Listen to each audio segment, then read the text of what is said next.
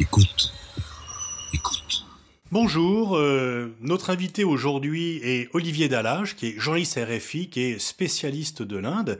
Il a d'ailleurs consacré un ouvrage à cela, aux éditions Armand Collin, L'Inde, désir de puissance. Olivier Dallage, bonjour. Bonjour. En fait, on parle assez peu de l'Inde euh, lorsqu'on est en France. On, la, la, Chine est souvent évoquée et on a l'impression que l'Inde est moins visible. Est-ce que vous pensez réellement qu'il y a un moindre intérêt de la France ou des Français pour euh, l'Inde? En partie, oui. Encore qu'à mon avis, c'est en train de changer depuis quelques années. Euh, les principaux médias ont désormais des correspondants. Je pense à France 2, qui a un bureau depuis maintenant une dizaine d'années, qui envoie des reportages. Mais c'est vrai que l'Inde est largement associé à des projets touristiques, davantage que euh, une réflexion sur sa place dans le monde, contrairement à la Chine, qui depuis quand même maintenant assez longtemps euh, est une grande puissance internationale. Je pense que c'est en train de changer, mais il y a aussi autre chose, c'est que l'Inde appartient historiquement à la sphère d'influence anglo-saxonne, et que ça n'est que très tardivement que l'Inde, en tant qu'objet politique, est venue euh, intéresser progressivement un certain nombre de journalistes et de chercheurs, mais pas assez. On va séparer l'entretien en deux parties, voir d'abord les aspects internes de politique intérieure, de société indienne, et puis les aspects de politique étrangère. Alors, l'Inde se, définit elle-même comme la première ou la plus grande démocratie du monde. Est-ce que ce qualificatif est justifié? Il est justifié, euh, il est encore justifié, je dirais. Alors démocratie imparfaite, hein, et depuis toujours, parce que il y a de la corruption, parce qu'il y a de la violence politique, notamment au niveau local. Euh, il y a des achats de voix, il y a tout ça.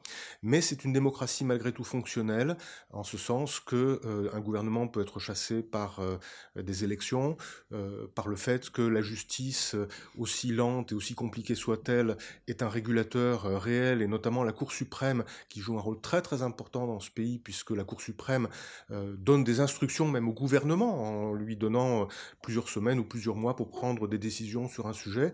Donc oui, ça reste une démocratie. Mais démocratie euh, où on voit des tendances qui la rapprochent de ce qu'on appelle maintenant les démocraties illibérales, comme ça peut être le cas en Hongrie, en Turquie, voire en Israël. Et le gouvernement actuel a certainement cette tendance-là. ça ne remet pas en cause le fondement démocratique euh, du, du, pays, mais certainement dans la pratique, il y a des évolutions qui peuvent être préoccupantes à bien des égards.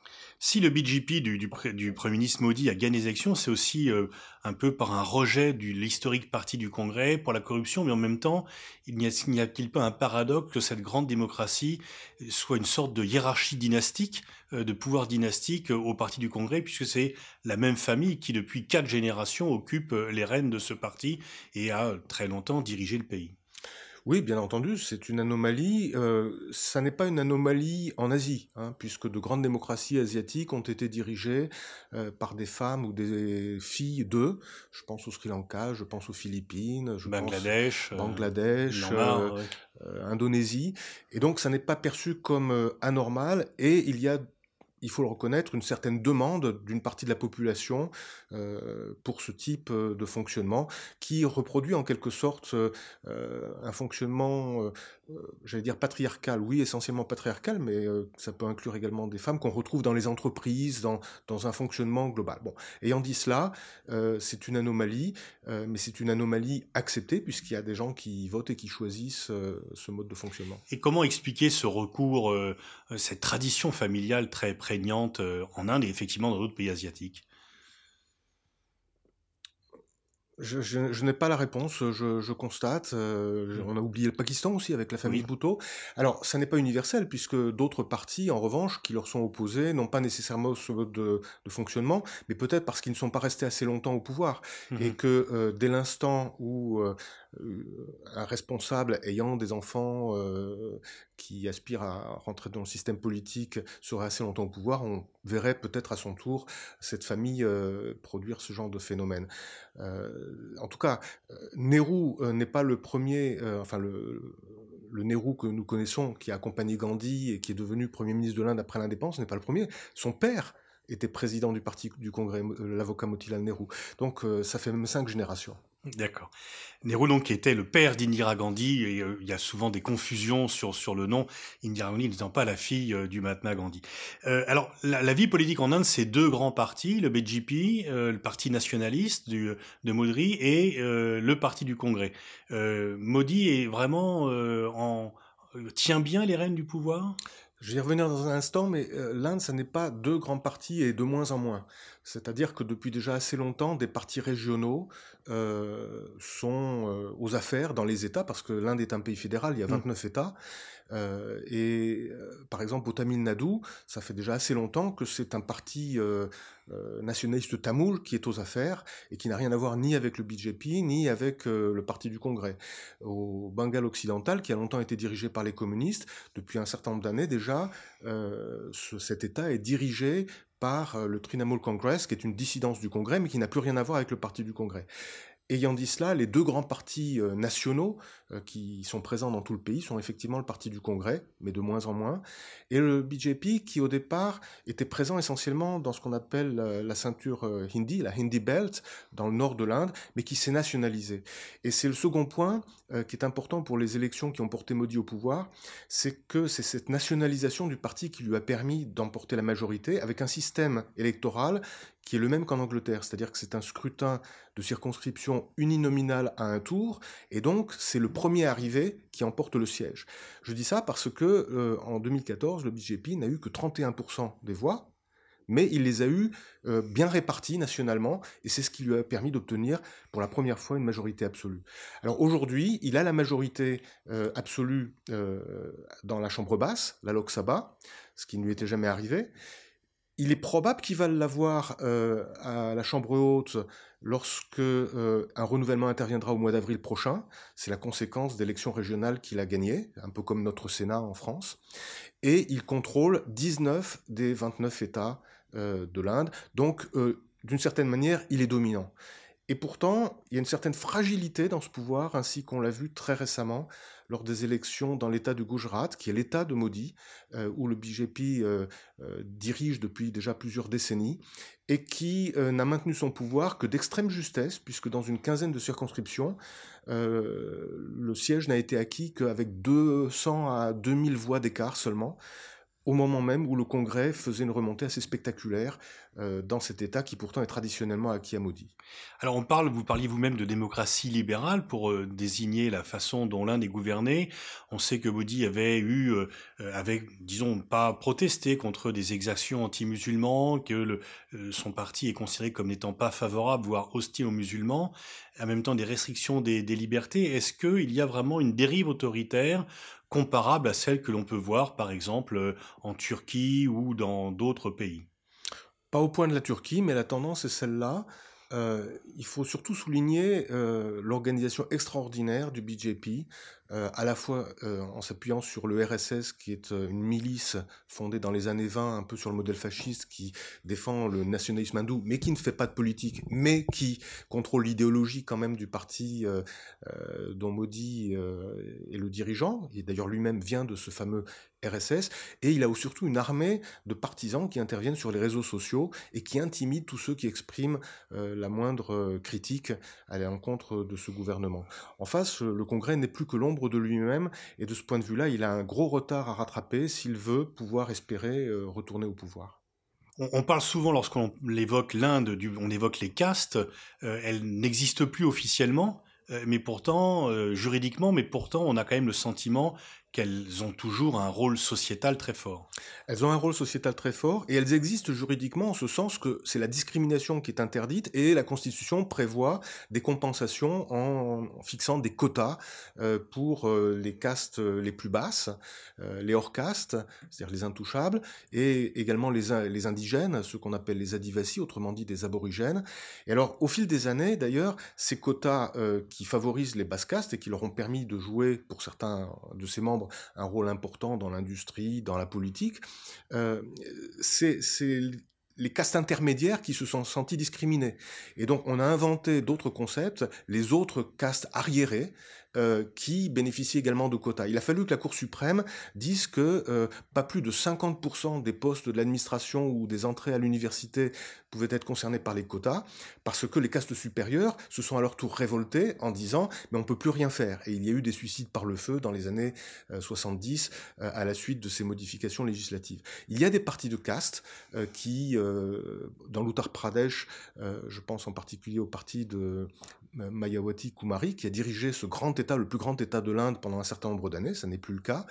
Et, donc, euh, encore une fois, on voit bien que les partis qui sont censés incarner euh, l'intérêt général euh, au-delà des divisions de la société sont grignotés par des partis qui représentent des intérêts ethniques, de caste. Et dans ces élections au Gujarat dont on parlait tout à l'heure, ce qui a été la faiblesse du BJP de Modi, c'est que une caste qui les avait soutenus, les nationalistes hindous pendant très longtemps, une caste de Gujarat, les Patels, s'est sentie à son tour discriminée et a demandé à avoir des quotas que le gouvernement ne leur a pas donné. Et du coup, ils ont fait un retournement d'alliance en s'alliant avec euh, le Parti du Congrès. On voit que c'est quand même très très compliqué et que cette mosaïque est quand même une mécanique de précision délicate à gouverner. Diriez-vous que l'Inde est un pays à la fois élitiste et injuste? Certainement, certainement. C'est un pays très injuste, les injustices sont très très nombreuses. Euh, élitiste euh, en ce sens que euh, il n'y a pas que l'élitisme de caste, il y a également l'élitisme de l'argent, et ça ne se confond pas toujours. Hein. Il peut y avoir des intouchables qui sont multimillionnaires. mais cette injustice est à la fois combattue par des associations, mais très largement intériorisée à la fois par la tradition des castes et aussi par la, la division multiple de ce pays, ce qui est l'une des explications qu'on fournit habituellement euh, sur le fait qu'il n'y a jamais eu de révolution en Inde, même s'il y a de nombreuses révoltes. Et diriez-vous que la, société civile est relativement passive ou comment on a du mal euh, de France de voir comment s'organise la société civile indienne? Est-ce qu'elle est, euh, vivante, forte ou est-ce que, comme vous l'avez évoqué, elle est plutôt passive? Non, la société civile euh, s'exprime à travers de très nombreuses associations, à travers des journaux, des journaux en ligne, sur les réseaux sociaux, euh, dans les quartiers, euh, et en représentant justement tous ceux qui se considèrent comme étant l'objet de discrimination.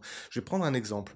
Dans la ville de Bombay, il y a un quartier qu'on appelle Dharavi, qui a longtemps été présenté comme le plus grand bidonville d'Asie. En fait, ça n'est plus tout à fait un bidonville, c'est comme les camps palestiniens, les camps de toile ont été remplacés par du dur, et, voilà.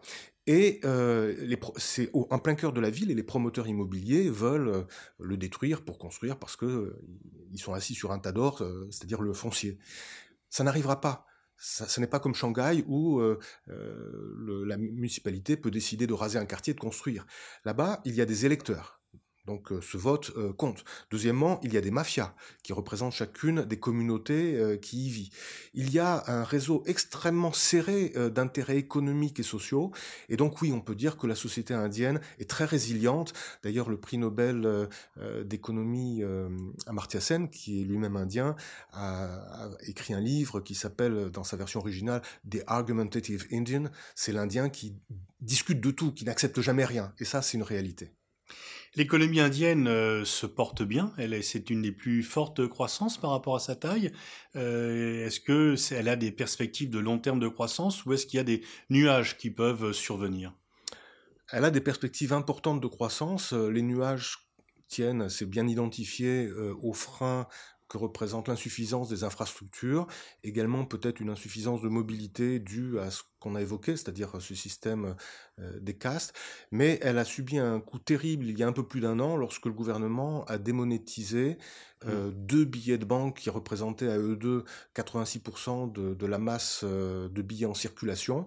C'était censé permettre de lutter contre la corruption et euh, mettre fin au système de double comptabilité, mais en pratique, ça a euh, stoppé euh, de façon assez brutale une partie de l'économie et ça s'est traduit par une croissance singulièrement amoindrie l'année suivante, c'est-à-dire entre enfin l'essentiel de l'année 2017 où ça a perdu plus d'un point de croissance par rapport à ce qui avait été envisagé. Alors il y a toujours cette comparaison entre le, match entre l'Inde et la Chine. L'Inde se plaint d'être moins bien traitée par les Occidentaux que la Chine qui, selon l'Inde, n'est pas un pays démocratique. Comment voyez-vous ce, duel au sommet entre ces deux géants asiatiques qui sont les deux pays les plus peuplés du monde? Sur le plan euh, économique euh, et démographique, bon, l'Inde va dépasser en population la Chine euh, sans doute aux alentours de 2025. elle a une population jeune, la population de la Chine est vieillissante. Il y a un dynamisme en, Inde qui commence à manquer un petit peu à la Chine. Mais la Chine est beaucoup plus riche, Euh, la Chine est beaucoup plus industrialisée. Euh, L'Inde a certainement des atouts, mais il faut qu'elle les utilise bien et vite, parce qu'à son tour, euh, dans quelques dizaines d'années, l'Inde sera atteinte par une transition démographique qui fera qu'elle aura une population vieillissante et elle n'a pas de système de retraite. Et donc à ce moment-là, ça représentera un coût terrible pour elle. Pour le moment, tous les feux sont au vert ou à l'orange clignotant en tirant sur le vert, mais il faut bien qu'elle joue ses atouts, parce que sinon, elle sera dépassée par la Chine et par d'autres. Sur le plan euh, diplomatique, où en sont les relations entre euh, New Delhi et Pékin? C'est compliqué parce que euh, depuis la guerre de 1962, l'Inde redoute la Chine. La Chine ignore l'Inde, au mieux est irritée ou la traite avec condescendance le fait que l'Inde ait maintenant l'arme nucléaire et, procédé à des tirs euh, sérieux, soit équipé de missiles euh, et, se renforce euh, en matière d'armement, l'Inde était l'an dernier le plus grand acheteur d'armes de la planète, devant l'Arabie saoudite, commence à préoccuper la Chine, surtout depuis la tension qui est intervenue sur un plateau de l'Himalaya à la frontière du Bhoutan et sur le territoire du Bhoutan en août dernier. Les Chinois n'avaient pas vu venir euh, cette détermination indienne. Il s'agit d'une frontière qui est toujours disputée, qui n'a jamais vraiment été reconnue. Qui... Mais justement, les Chinois pensaient qu'ils ils avaient euh, la main haute là-dessus, c'est-à-dire qu'ils pouvaient énerver euh, l'Inde en déplaçant ici ou là des soldats. Ils ont vu que les Indiens, à leur tour, pouvaient jouer ce jeu, et on voit dans la littérature stratégique chinoise un changement de ton. Pour la première fois, la Chine est perçue autrement que comme un voisin irritant, mais potentiellement comme une menace. Cela dit, les deux pays ne se sont pas fait la guerre, ils n'ont pas l'intention de la faire, leur économie en dépend, et ils sont bien obligés de coopérer dans beaucoup d'autres domaines. Il y a aussi une, épine dans, la chaussure, dans le pied de, l'Inde, c'est le Cachemire. Certains font même une comparaison entre une situation palestinienne avec une population euh, occupée qui commence à se révolter de plus en plus violemment contre la présence militaire indienne. Il y a un durcissement dans le dossier du Cachemire. Alors, il est parfaitement exact que euh, les Pakistanais, et plus particulièrement l'armée et les services pakistanais, se servent du Cachemire euh, comme euh, d'un talon d'Achille pour l'Inde et soutiennent euh, euh, des terroristes qui ont des camps en territoire pakistanais. Ça, c'est indiscutable.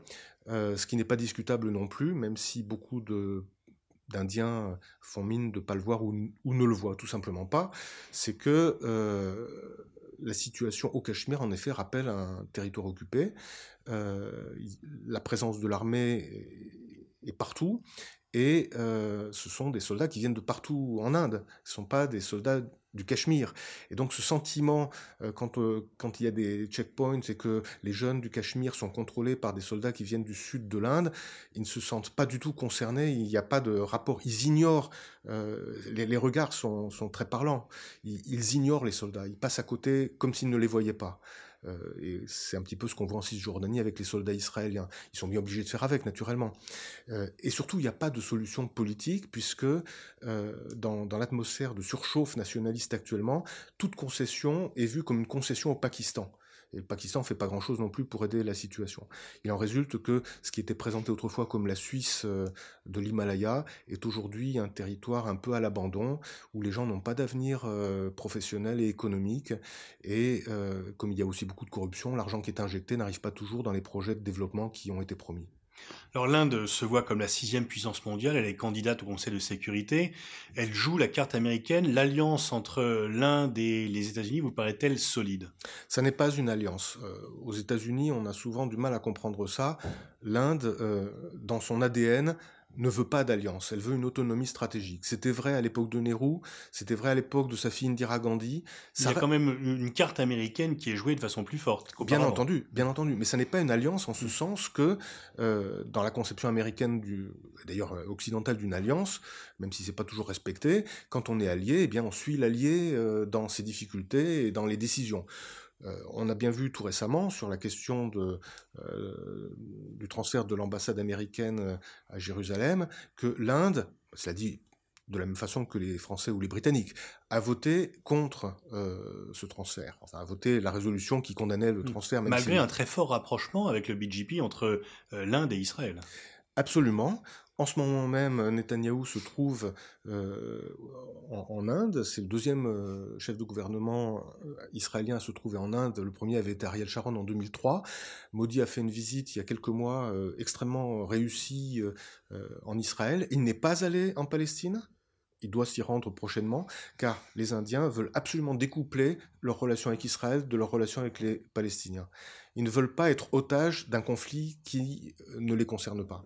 Et donc, tout en réaffirmant les positions traditionnelles, le rapprochement est très réel, mais il ne faut jamais perdre de vue que pour les Indiens, c'est leur intérêt et seulement leur intérêt qui détermine leur position. Et c'est une erreur de considérer qu'une alliance est envisageable dans ce cas de figure. Mais malgré tout, malgré ces ambitions internationales de l'Inde, on voit il y a euh, un corps diplomatique qui est très peu développé. On entend peut-être euh, moins souvent l'Inde sur les grands sujets internationaux par rapport à ses ambitions affichées. Le corps diplomatique est limité, euh, c'est en train d'être corrigé, ils sont en train de recruter, mais il y a un système de recrutement extrêmement élitiste euh, pour le corps diplomatique indien. C'est un petit peu une ENA qui serait faite juste pour les diplomates. Et d'ailleurs, dans le cursus euh, de formation, on leur apprend encore à monter à cheval et à jouer au polo comme à l'époque des Britanniques. Ou alors, si ça n'est plus le cas, c'est très récent. donc, ils sont en train de rattraper ça. mais il y a aussi la conviction profonde que l'Inde ne doit pas se mêler de problèmes qui ne sont pas les siens qui n'affecte pas ses intérêts stratégiques fondamentaux. C'est contradictoire avec le fait de demander d'être membre permanent du Conseil de sécurité, puisqu'un membre permanent du Conseil de sécurité s'occupe de problèmes qui ne sont pas les siens, ou du moins les problèmes des autres sont les siens. C'est une contradiction euh, dans notre culture à nous, euh, mais quand on discute avec les Indiens, certains l'admettent, mais d'autres disent non, non, pas du tout. Et on prend l'exemple, par exemple, du Proche-Orient, qu'ils appellent l'Asie de l'Ouest, euh, et ils disent, regardez, vous les Occidentaux, vous intervenez sans arrêt. Qu'est-ce que vous avez réussi? Nous, on se mêle pas des conflits entre les gens et on a de bonnes relations avec chacun et on est capable euh, d'aller en visite en Arabie Saoudite, puis en Iran, puis en Israël et ça se passe bien avec les trois, ce qui est vrai. Et donc euh, la remarque qu'ils font sur les pays interventionnistes que sont les Occidentaux ou, les Russes doit être euh, prise en compte, même si bien entendu s'abstenir en permanence n'est pas une solution quand on est au Conseil de sécurité. Hmm. Est-ce que vous pensez que l'Inde a les moyens de ses ambitions? Ou est-ce qu'elle se donne les moyens de ses ambitions d'être cette sixième puissance mondiale? Elle est en train de se les donner. Militairement, ça ne fait aucun doute. Il rattrape un grand retard, notamment euh, dans la marine, par la construction de sous-marins, de porte-avions. Alors, il y a beaucoup de défauts parce qu'ils veulent tout construire eux-mêmes après les avoir achetés à l'étranger. Euh, ils veulent s'équiper, renouveler leur flotte aérienne, euh, d'où les contrats de Rafale, pour être capables de faire face à deux menaces simultanément, la chinoise et la pakistanaise.